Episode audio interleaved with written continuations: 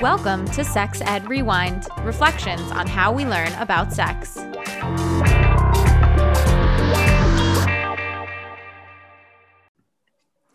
Hello, everybody, and welcome back to Sex Ed Rewind. I'm your host, Caro Confort, and I am so excited to announce my guest this week. I've been a fan of hers for so long. I'm thrilled to have her on the show, Soraya Chemaly. Soraya is an award winning author and activist. She writes and speaks frequently on topics related to gender, social justice, inclusivity, free speech, and sexualized violence. The former ED of the Representation Project and director and co founder of the Women's Media Center Speech Project, she has long been committed to expanding women's civic and political participation. Soraya is the author of Rage Becomes Her The Power of Women's Anger, which was recognized as a best book of 2018 by the Washington Post, Fast Company, Psychology Today, and NPR. It has been translated into multiple languages. She is a contributor to several anthologies, most recently, Free Speech in the Digital Age and Believe Me How Trusting Women Can Change the World. Soraya, welcome to the show. Thank you so much for coming. Oh, my pleasure, Caro. It's delightful to be here with you today. How are you feeling today? Good. I usually start my day with um, three shots of espresso and a big glass of milk. So I'm alert, uh, which I wouldn't be otherwise. I like that style. Three espressos and a milk. I'm not a morning person. I'm with you. Well, I hope that this will make the start of our day a little bit better. So, we're going to dive right into our questions. I always like to start the show off allowing our listeners to get to know a little bit about you when you were young, because we talk so much about what life was like in high school. When you were in high school, what was your favorite band, your favorite fashion trend, and your favorite slang word? Oh my God, that's a lot. Let me think about that. I think my favorite band in high school, it could have been Blondie. Such a good choice. Um, I loved Blondie. That's what comes to mind. My favorite slang word, it's funny thing to say, but I, I don't think I use slang words. That's fair. I'm like, I just, it's hard to describe. Um, I didn't grow up in the United States and I lived in a country that had just actually gone through independence relatively recently, like colonial independence. I think mm-hmm. people think of colonialism as something that happened a very long time ago. Um, but we started, I lived, I, my family's Bahamian and it's really a really interesting cultural mix of things because you're not in the United States, not in Britain, but part of the Commonwealth. Language was really fluid and kind of profuse. I don't remember slang words. I just remember being held to a very high linguistic standard of not using patois mm. um, because ladies didn't do that. Mm-hmm. Yeah, that's so interesting. And I, I think you really hit the nail on the head colonialism has a lasting impact on everything, but I feel yes. like language, particularly, walks this peculiar line of do we adopt the language before we were colonized? Do we use the language that the colonizers used? Do we have some mix of both? And I'm sure as right. a young person navigating that and then throwing slang in, I mean, it makes sense that it's kind of like, where do you go with that? Well, and I think what I what I think is interesting too that we don't often talk about is in like the United States, with so many immigrants, daughters are held to a different standard of adaptation, which is implicated in everything you just said in terms of colonialism, because daughters are supposed to sort of be the avatars for the family.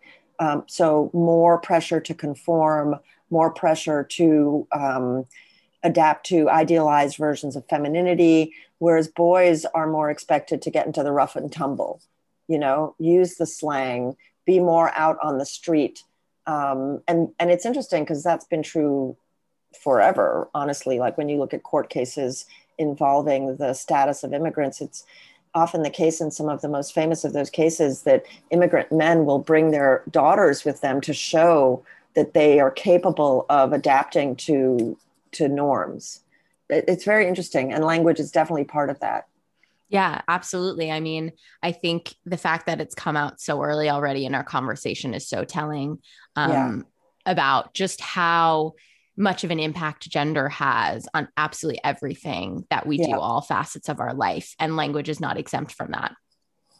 Right. Yeah. Fantastic. And the last one was fashion trend. If you had a favorite fashion trend oh, as a high schooler. Well, this is as a young high schooler. Well, high school, if you count seventh grade, it was gauchos. Love that. Yeah. That's that I'm like really dating myself, but it was ga- gauchos for sure. I feel like those are coming back though. Everything's coming back. Every, everything days. is. When you're old enough, everything comes back. It all circles back. Okay, fantastic. So not so much slang, listening to Blondie, wearing our gauchos. I love it. I feel like we have an idea of what a young Soraya was up to. At least, you know, on the outside. So, next, in order for us to get a feel for what high school was like, can you tell yeah. us where in the world was your high school located? So I went to three high schools, two in the Bahamas and one in the United States. And they were all very, very different. They were the two in the Bahamas, one was very Catholic mm-hmm. high school. Um, it, there was a Benedictine monastery on the on the property of the high school and the second was theoretically non-denominational but scottish presbyterian more english and then the third was a uh, boarding school in the U, in the U.S. So they they were really culturally very different. Mainly, I spent a lot of time watching and learning and adapting to those environments. Mm, so important as a young person. Fascinating. And so you touched a little bit. Uh, two, one religious, sort of one non-religious, and then the last one was private. The boarding school. Yes. Okay. Awesome. And can you share with us uh, what decade you were in high school? Oh, in the 80s in the 80s. Okay, fantastic. So now we kind of have an idea of when where in the world were you when in time? We were in high school. Um let's dive right into the sex ed questions. Yeah. And i'm so curious to hear your answers because three different high schools is a lot. That's like you know high school is only four years. So in any of your high schools whichever you choose to talk about all of them a few of them did you receive any kind of sex education? Uh no I remember sex ed mainly being tied to a fourth grade conversation in which boys and girls were segregated, and then girls were given Kotex branded kits that had a little pink pamphlet and sanitary pads because you certainly wouldn't get tampons. Mm-hmm. And uh, drawings of the female reproductive system, and that was it. So that sounds more like a, a, a loose puberty education it was a loose, you might start bleeding, don't freak out. That was it. Mm-hmm. And this was in the Bahamas. Yeah. Interesting. Okay. Not much coming from the school system. So, outside of school, where was yeah. it that you were finding yourself learning about sex education? Well, I think probably popular media. Definitely my grandfather's library that was full of porn novels, pulp airport novels from the 70s. That was a riot, really and truly funny. And those were probably the two main sources. Do you remember any particular kind of messaging about sex that you got from this media? Like anything you learned that stands out to you? I think it was pretty traditionally, patriarchally objectifying women. I think the absence of sex education made the presence of any information about sex transgressive and shameful for a lot of people, right? Because it was nothing that you would openly talk about. That obviously makes it incredibly difficult to communicate about, to admit that you want to learn about, to engage in. All of those things are huge barriers when it comes to sharing good and healthy information about sex. Yeah. And the point is to ask questions, right? Like, people have questions, kids have questions, and they have them in different ways at different ages. But, you know, if you don't have a, a healthy way of asking those questions, what do you do with them, you know? Yeah. When there's no outlet, how do you figure that information out for yourself? Right. So I'm curious about your grandpa's uh, stash of porn novels. Can you walk yeah. us through what what finding that was like? What what did that look like? What was filling those pages? Tell us everything yeah, it was pretty funny. I mean, my grandfather, you know, he really was a man of the late 60s, early 70s. And so I, I write about this in, in Rage. I, I always say that his, my sense of his life was sort of bookended by Pan Am and Playboy. He was a businessman and he was always traveling. And Playboy clubs had just opened and kind of loomed large in the popular imagination in the early 70s. And so did flight attendants, right, as mm-hmm. sexual objects. And he spent a lot of time in airports and he always bought books in airports. What was so funny about this situation is I was a really bookish kid in a very hot country, which meant that one of the ways to get out of the heat was to quietly read somewhere cool if you were inclined to read. And so I got kind of dispensation from adults not to be locked outside to do things because I was not bothering anybody, right? I was just kind of quietly curling up in a chair. And so I was allowed to go into my grandfather's office and library and and do that, but nobody checked on what I might be reading. And that was just kind of funny because I read everything. I mean, I could just as easily pick up a a pulp porn book as I did a classic. You know, it mm-hmm. didn't make any difference to me. They were all just books in there. So I was just reading them. Yeah. And you said it was really funny. Is that sort of like you putting a lens on it now or at the time do you remember reading them and thinking they were funny or like what did you make of oh no books? i remember thinking this is really funny those people out there have no idea what i'm reading Got it. like here i am i know they wouldn't want me to read this but what do they care i'm reading it and you were pulling one over on them and they didn't even know well, actually I will say the funny thing was that um, at one point i pulled out a book on greek urns and it had urns on it and the urns had naked people on it. Mm-hmm. Um, and it wasn't a book about porn, it wasn't a book about sex. It was not related in any way to the other books that I easily could have pulled out that day. But it just so happened that my grandmother came to check on me. And when she saw this book and she saw naked people on these urns, she completely lost her shit. Wow. And took the book from me and hit me over the head and dragged me out into the living room where she scolded my grandfather for having books like this. And I was like, but that's not even a book like this. Imagine if she walked in at any of oh the time God. during the porn books. I know. It was, and that's why I thought this is really funny. Like there's a lot going on here. that's hilarious. And I think yeah. what what is so frustrating about our obsession with nudity is that it's not inherently sexual, right? Like there were two bodies on this urn, and just because they were naked, your grandma had a cow, right? But if they were clothed, even though they weren't engaging in any type of sexual activity, just the mere fact that they were naked was enough to push them into the category of inappropriate. Well, and and that in fact makes my grandmother just like Facebook, right? Because one of the things that I've been advocating for for years now is that content moderators on these large platforms stop conflating women's nudity with pornography and obscenity and stop using this patriarchal lens um, to suppress women's free speech, political speech, artistic speech.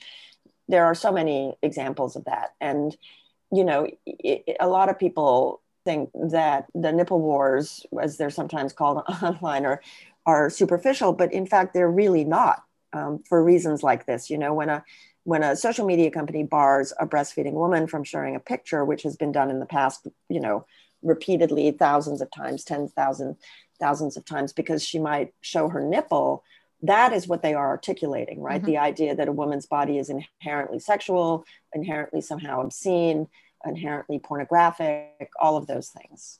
Yeah, for those listening that might not know, the, the sort of classic example, the household example of this sort of censorship happening, particularly on Instagram, as we know is owned by Facebook. Uh, a male nipple is okay to post, but a woman's nipple is not okay to post. So that would be taken down, that would be flagged. And so that is kind of a the most common example. And we see, of course, that women and femmes of color, fat women and femmes, trans women and femmes are yes. censored um, far more than, you know, thin, white, blonde women and femmes. that's femmes. exactly right. And that's been a persistent problem.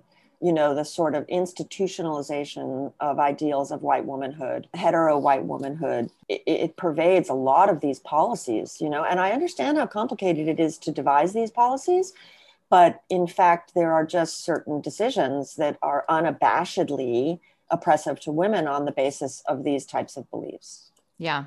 And I think you know, moving back to the lens of sex education, there's so many young people on these apps, right? And so you think that the only way young people on these apps are allowed to see women's bodies, women's and femmes bodies, is uh, fully clothed or um, through this very particular lens of what is, you know, what uh, type of nudity or partial nudity, nudity is going to be okay and slip through the cracks.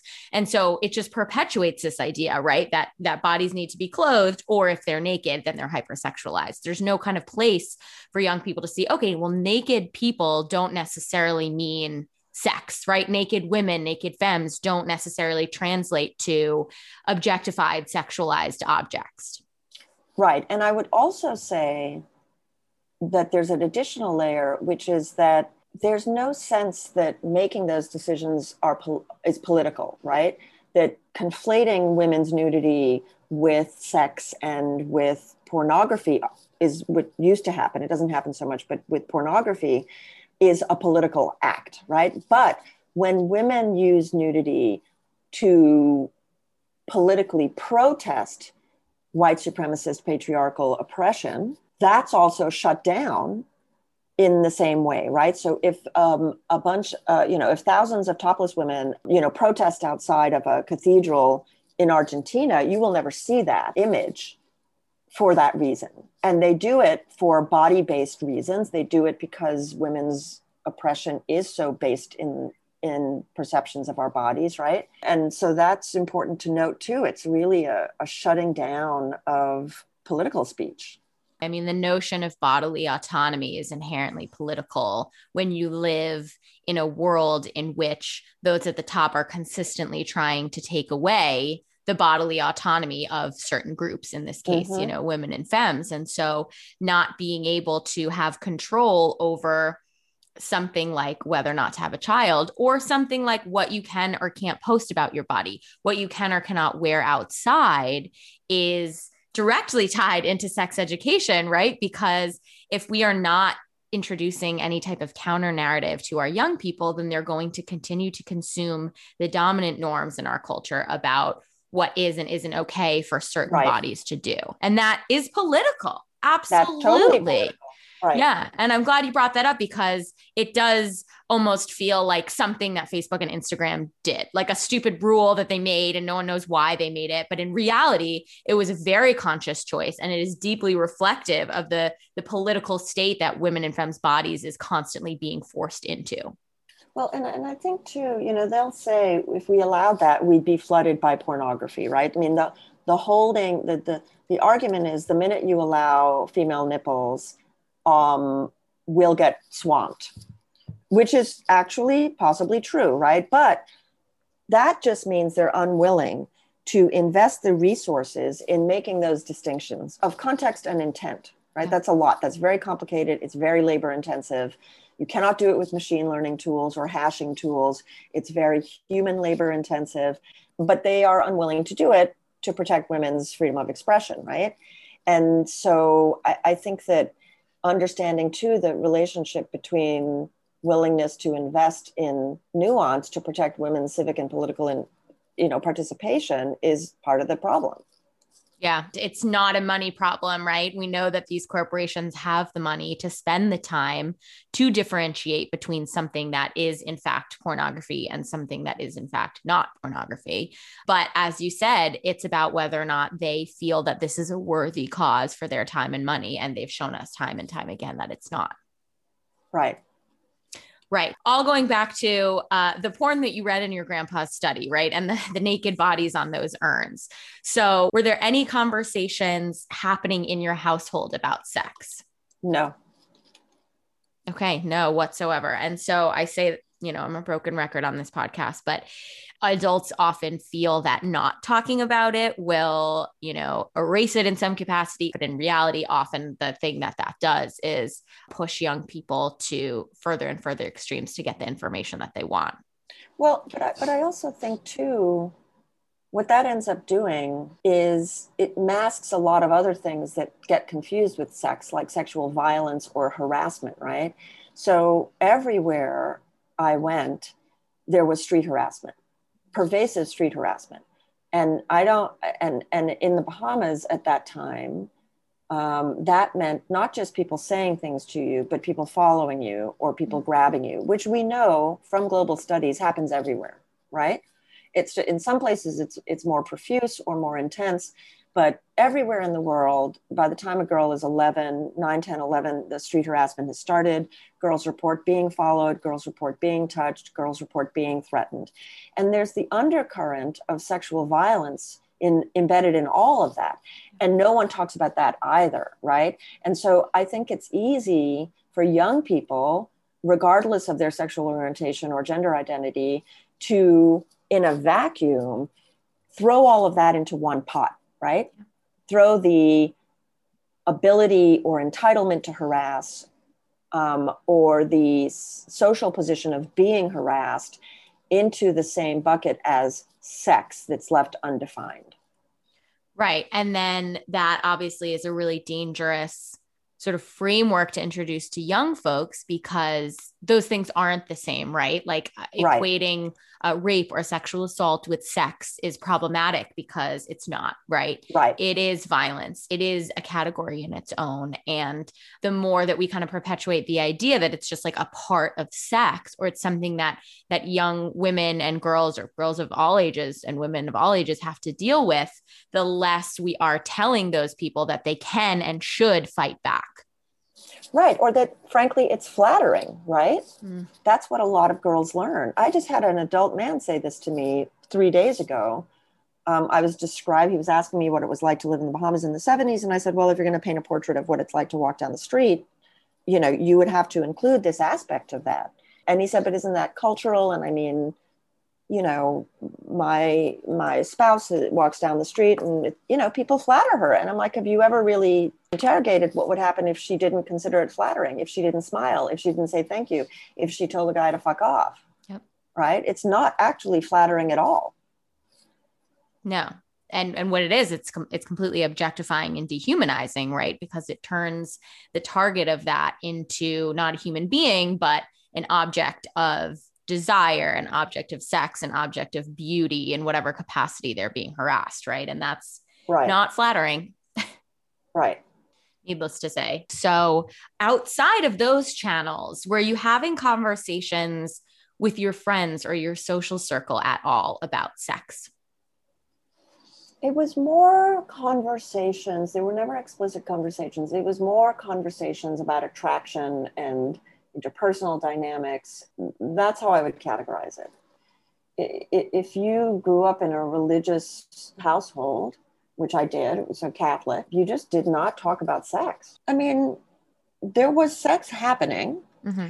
And there was there was the constant adolescent awareness of sex, but no one really talked about it. You either had sex or didn't have sex or tried to have sex or tried to avoid sex there were no conversations. It was just kind of in the atmosphere. Mm-hmm. So it sounds like, all in all, there was not a lot of dialogue happening in your teenage years through any of the many channels that it tends to happen. Um, not really happening at all.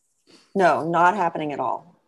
Interesting. Okay. So we're going to move into a conversation about your intersecting identities. Can you share with us what your intersecting identities are? That's such an interesting question. So I am straight, cisgendered, multi ethnic, immigrant, American. That's how I would probably throw all of those into the, the mix. So even though you didn't get much sex ed back then, you can sort of switch lenses to what you consumed as you got older, what what you're learning about sex now. But did you find that any of those identities were represented in the sex education material you have consumed in your life? Well, I mean, I've spent a lot of time studying sex education material, right? And I think that the first thing always to me is how strikingly heteronormative it is and how strikingly rigid so much sex ed remains. Yep. You know, and rigid in so many binary senses. Um, I think that that has changed over time, but in fact, even though some of us are immersed in making that change happen, the fact is that there has been an explosion of abstinence based, religiously informed, frankly, dangerous and ignorant information being passed on to kids if they get anything at all. And so I don't want to sort of universalize what I would say is probably a more intense exposure. I mean, like you, like others who are involved in this kind of work, I have spent a lot of time looking at this material and thinking, what does it mean as an expression of power or dominance in the culture to focus sometimes really single mindedly on withholding healthy information from young people? Because that's really what we're talking about. Yeah. And withholding in some cases, and in other cases, flat out falsehoods, right? Like sharing information that is, in fact, scientifically inaccurate, yes. not correct, and doing it in a way that is that is trying to erase the realities of many folks in this country. Right. And and also to inculcate a sense of shame and to have double standards about you know men and women and their needs and behaviors and roles and responsibilities. It's all kind of embedded in you know i'm not too crazy about the word rapey but rapey actually is right. It's this sort of rapey ethos of not clarifying for kids what their rights are and how to listen to each other. I um think about the legislation in place you know what little we have that actually legislates sex education and how it varies so wildly from a state to state basis and yeah how I mean, perhaps it's it's a little bit different now that we have things like social media, yeah. which happen to be a wealth of resources about sex and sexuality if you know what you're looking at, right? If yes. you know how to find it. Right. But the inform the, the reality that you can perceive for yourself as a young person is going to depend so entirely on where you grow up in this country. You know, and this, yes. you know, we're looking through the lens of the United States here, but how you know something in New York versus something in Texas oh yeah something There's in Portland no... I mean we are just setting our young people up for mass mass confusion I mean, well, it's really and, what and I can think you know, of. It's interesting because I also think you can see that in what I would describe as a disintegration of healthy interpersonal relationships for a generation of people an entire generation of people who don't know how to communicate, not only because they didn't have access to the right information or accurate information medically or information that was framed sort of in healthy, progressive ways, but because they were definitively dragged into the opposite of those things, you yeah. know, really exposed to media that was hyper gendered, hyper hetero, hyper va- uh, violent. And I don't mean pornography here, I just mean mainstream media. Because in the past 25 years, as we have exported our media to the rest of the world, the sort of lingua, lingua franca of that media has been this kind of superhero, um, hard charging, violent, you know, masculine expression and domination mm-hmm. because it's easy for everyone to absorb that. You know, yeah. we're not going to make movies about transgressive trans women and lesbian revolutionaries and send those movies to other countries. That, that just doesn't happen. Right, exactly. And I think it ties so, so obviously back to the conversation we were having about these choices being deeply political and how if we were to show um, movies about powerful trans women or lesbians taking over the world right that gives a lot of power to the that mm-hmm. those groups of people and that is something that we are actively trying to avoid in the United States obviously in other countries as well and that is reflected in sex education material i mean particularly right. when you are looking at the most severe kind of abstinence only until marriage perhaps something that's deeply religious that you'd yeah. find in a church like those tropes aren't maybe word for word what you'll see in like a superhero flick but they are cut from the same cloth and we mm-hmm. are really pounding these messages from every sort of angle that we are able to. And we don't really give young people a chance to get away from that. Like if we are controlling every outlet of information that comes in, and there's no comprehensive sex education to kind of like fight against those narratives, we're not giving young folks really a chance to find any other way. Right, and and I think I think it's important too that um, and this is part of the issue I see with the, the, the name sex ed. Like, it's too narrow a focus for everything we are talking about, right? And and we understand what it means, but for your average person, that is not the case. Yeah what comes up for me is um isabel wilkerson's Caste and in the beginning she talks about like well why even bother like stop talking about racism and start talking about casteism like like what does it serve to kind of change the lens change right. the verbiage? And i think a similar thing applies here. It's like we have this reaction to the word sex, the idea of sex education. It is deeply politicized, deeply stigmatized. And so right. there's a lot of heavy weight being carried around with that. When in mm-hmm. reality, it's a life skills class, right?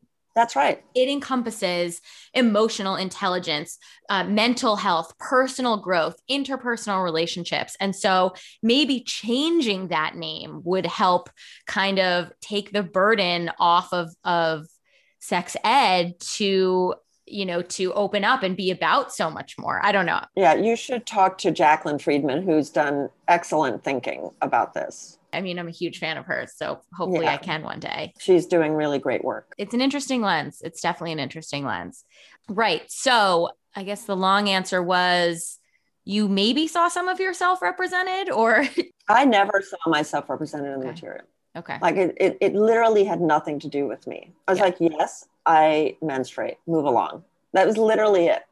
Yeah. So there wasn't even there wasn't even anything to see yourself in, it sounds like. yeah, but I would stress again that that was broadly true anyway. Yeah. Right? So I sometimes talk about the fact that I didn't see a character, and I'm, I'm a movie fanatic. I'll see any movie, I'll watch it to the bitter end. You can't drag me out of theater. I don't care how bad it is. But the first time I ever saw a character that resonated deeply with me, I was 48 and mm I was mm. watching a, a, a, movie called Wadjda.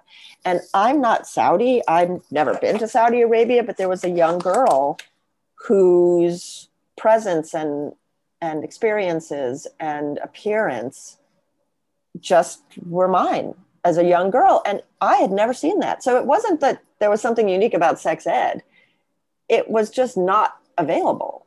Yeah, I also find what came up for me when you were talking, it's not uncommon for folks that have any identity really outside of the norm the dominant you know right. cultural idea of what is normal. You you remember when you see yourself yeah you do. it's, it's striking. That's right. Because it's so you're like wait what? Like i never yeah. see this and it really is a moment of like i i've not seen this before. It's exceptional. Like it does stick with you yeah, like you said, you were 48. So that means you went 48 years of your life watching hundreds and right. thousands of movies, it sounds like, and yes. not seeing yourself at all. And like, you know, as an adult doing the work you can do, you can compartmentalize that, you can work to understand it, whatever. But like as a young person, it's just when you don't have the language to figure out why you can't see yourself. I mean, that's something that we would address in sex ed if it was there. You know what I mean? Right. I, I think too that there the upside to all of that though is and this is always true of the oppressed, you gain great insight into other people um, and you're able to i don't even know if empathize is the right word but you certainly um, understand more. Yeah. You know? Yeah for sure. I think the the analogy of like wearing your goggles right? Like everybody in america wears white goggles because we right. were raised in you know white supremacist society. So regardless of your race you know what it's like to be white. You can understand what it's mm-hmm. like to be mm-hmm. white. You know about white media. I can't remember what book i was reading. I think it was so you want to talk about race but yeah. she was like i know how to do white women's hair. I'm not a white woman but that's what i know because that's what the dominant culture teaches you. And so like right. to to just be constantly fed that and have no idea how your own identities fit into that narrative or that they have their own narrative entirely again is something that we can teach in comprehensive sex ed but without giving young folks that language it's just an erasure right right okay so have some of your intersecting identities, see where they fit in, where they didn't fit in, mostly didn't, right? I love to bring the conversation forward to today, to life beyond high school and, and the years leading up to where we are now.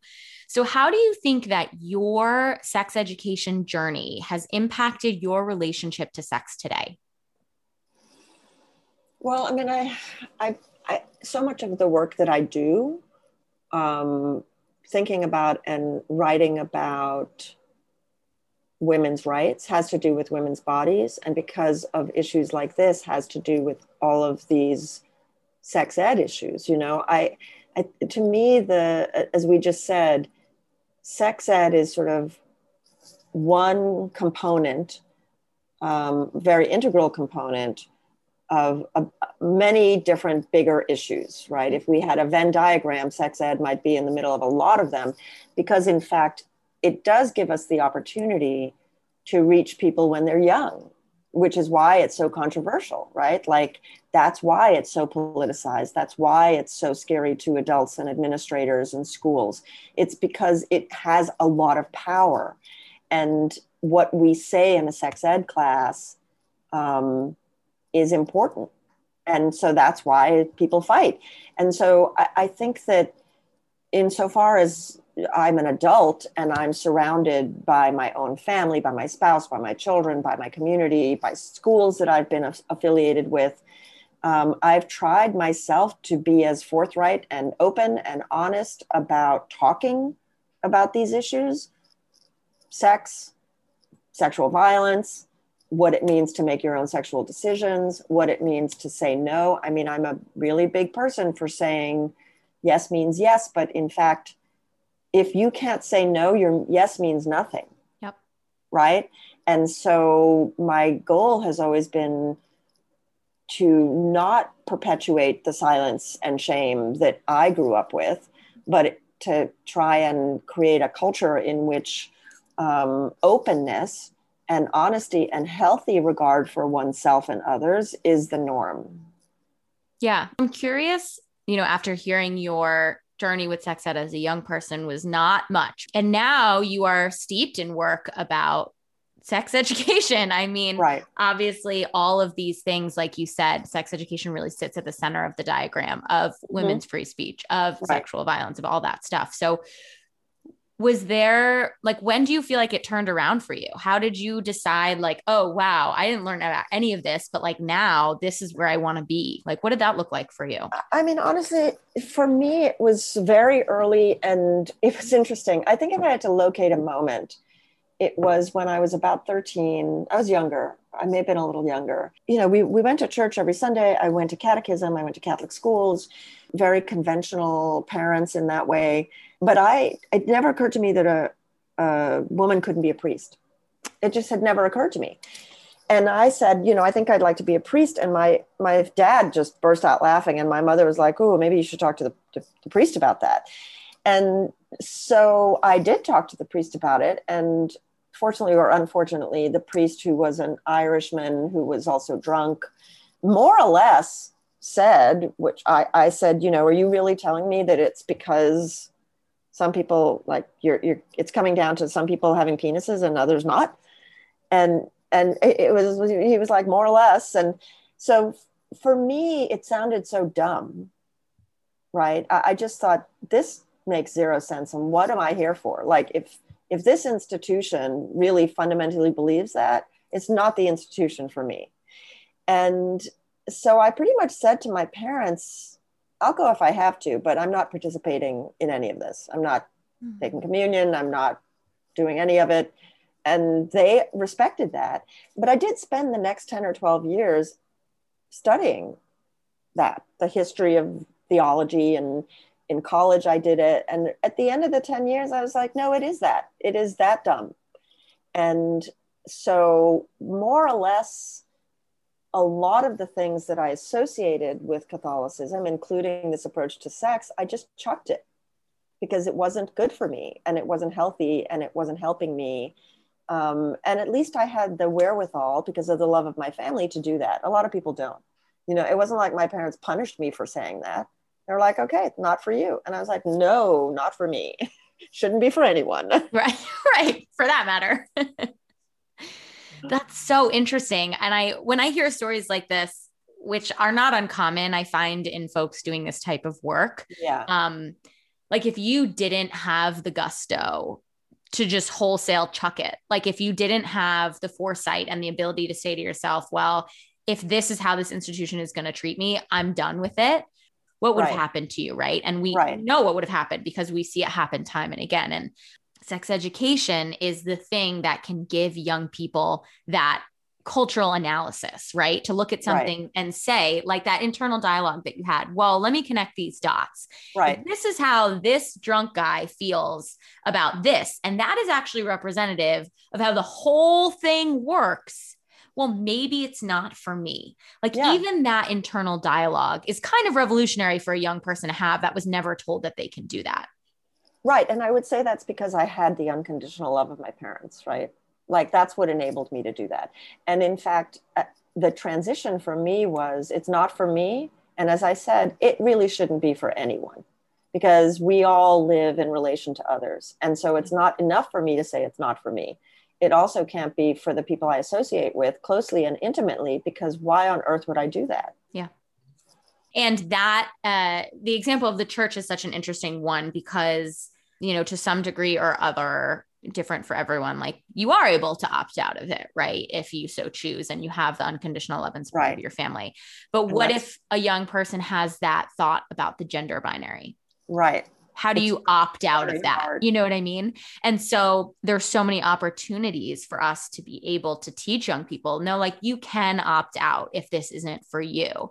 But it we need to be conscious about it because it is something that is so it is just so nebulous in the air that it feels like you can opt out of it you know? Right. And and sex education is the answer to that right? Teaching young people you know how to analyze dominant culture how to see when something is damaging to you and your people and how to challenge that and how to let it go right? To say like i'm going to choose not to take this with me.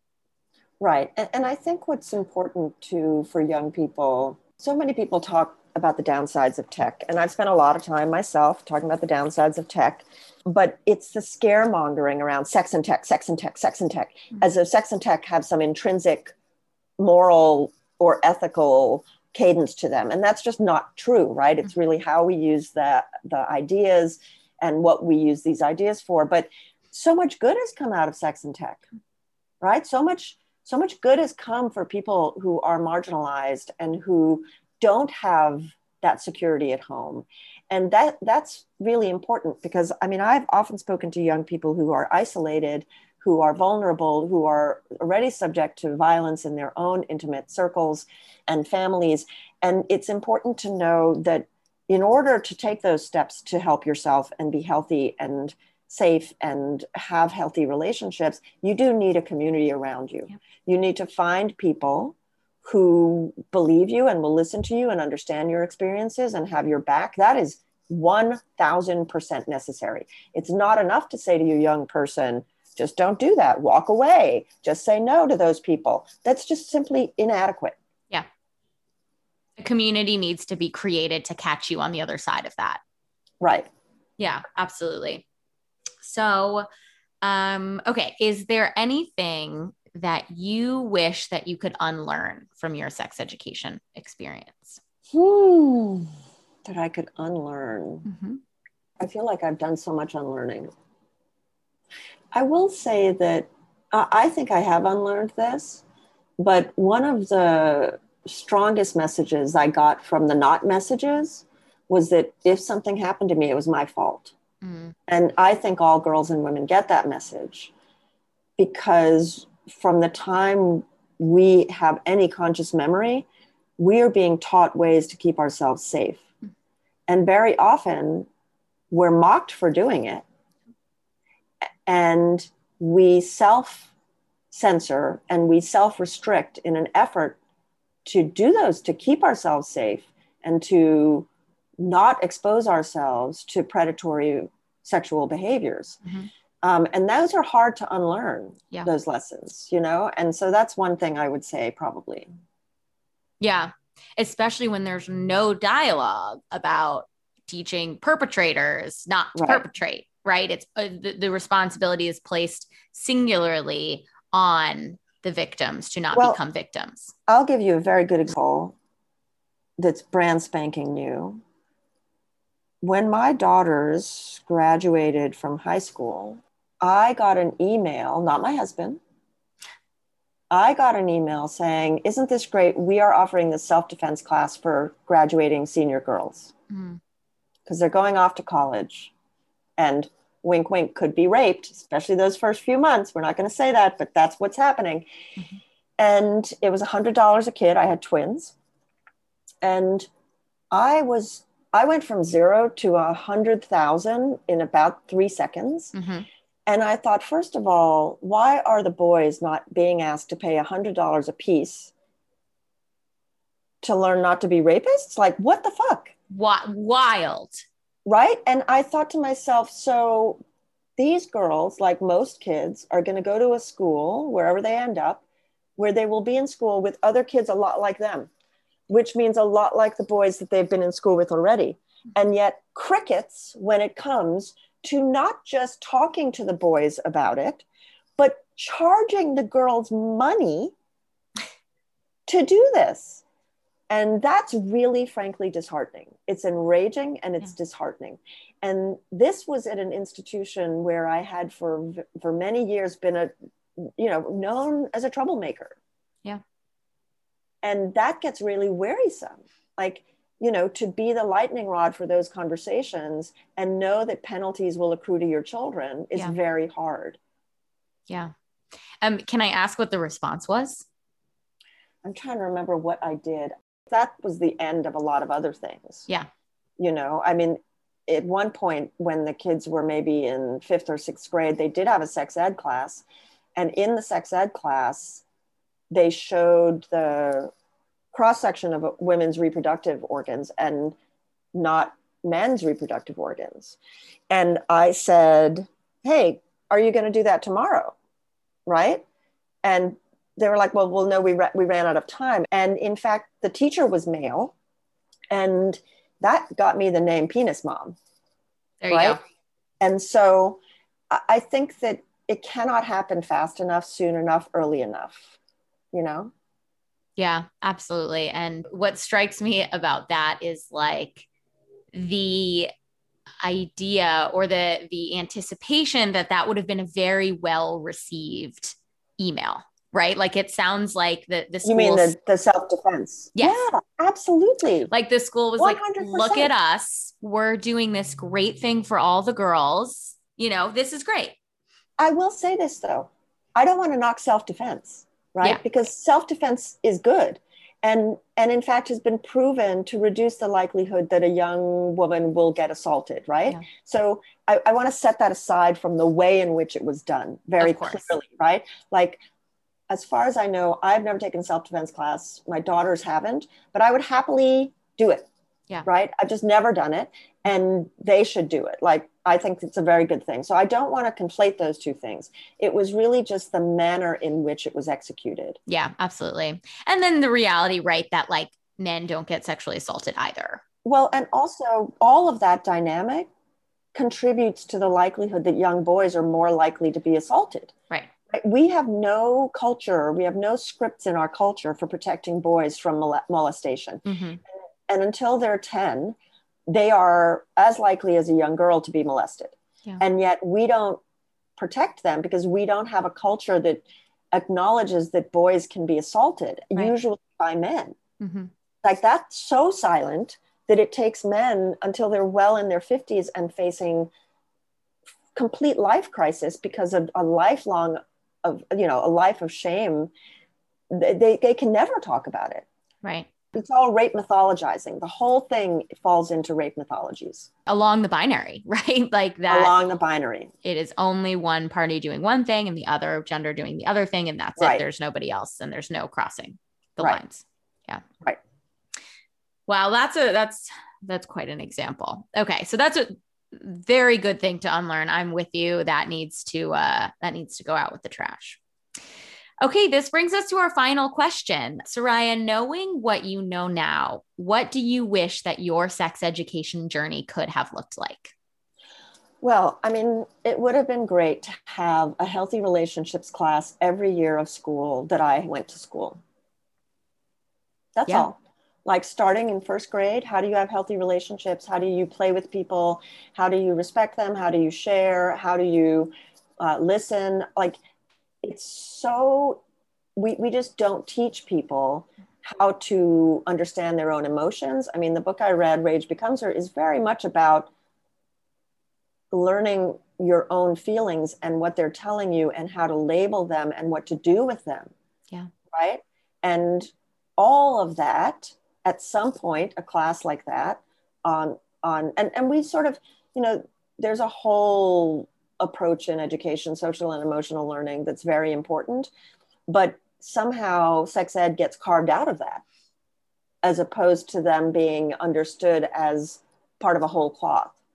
Um, so that I think is very important.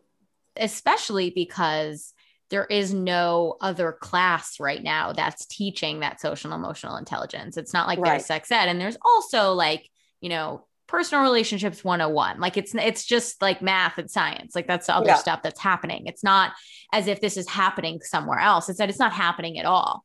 Yeah. And that as you said it, it has to happen in concert with a sex education narrative because you can't separate the two out right and it's not sex ed when you're talking to third graders right it's literally how are you touching people yeah. are you in their space this is an interesting link that I don't think people think about. But at some point on a playground, boys take over the playground space and girls are relegated to the periphery to find spaces that they can play in. Mm-hmm. That is a social issue. Yeah. Right? That is an issue, yes, of development, but also of intervention. Mm-hmm. You know, where we try and figure out what that dynamic is and not default to the lazy assumption that that's just nature. Right. And I think uh, this kind of goes back to what you said about like the term sex ed causing, you know, moral panic, but sex ed is age appropriate.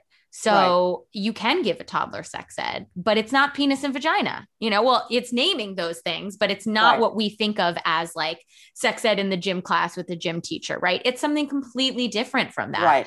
But as we've been saying, all of that falls under the sex ed umbrella. It just isn't what we understand sex ed to be like as part of right. the dominant cultural narrative, which is an argument to change the name. Right.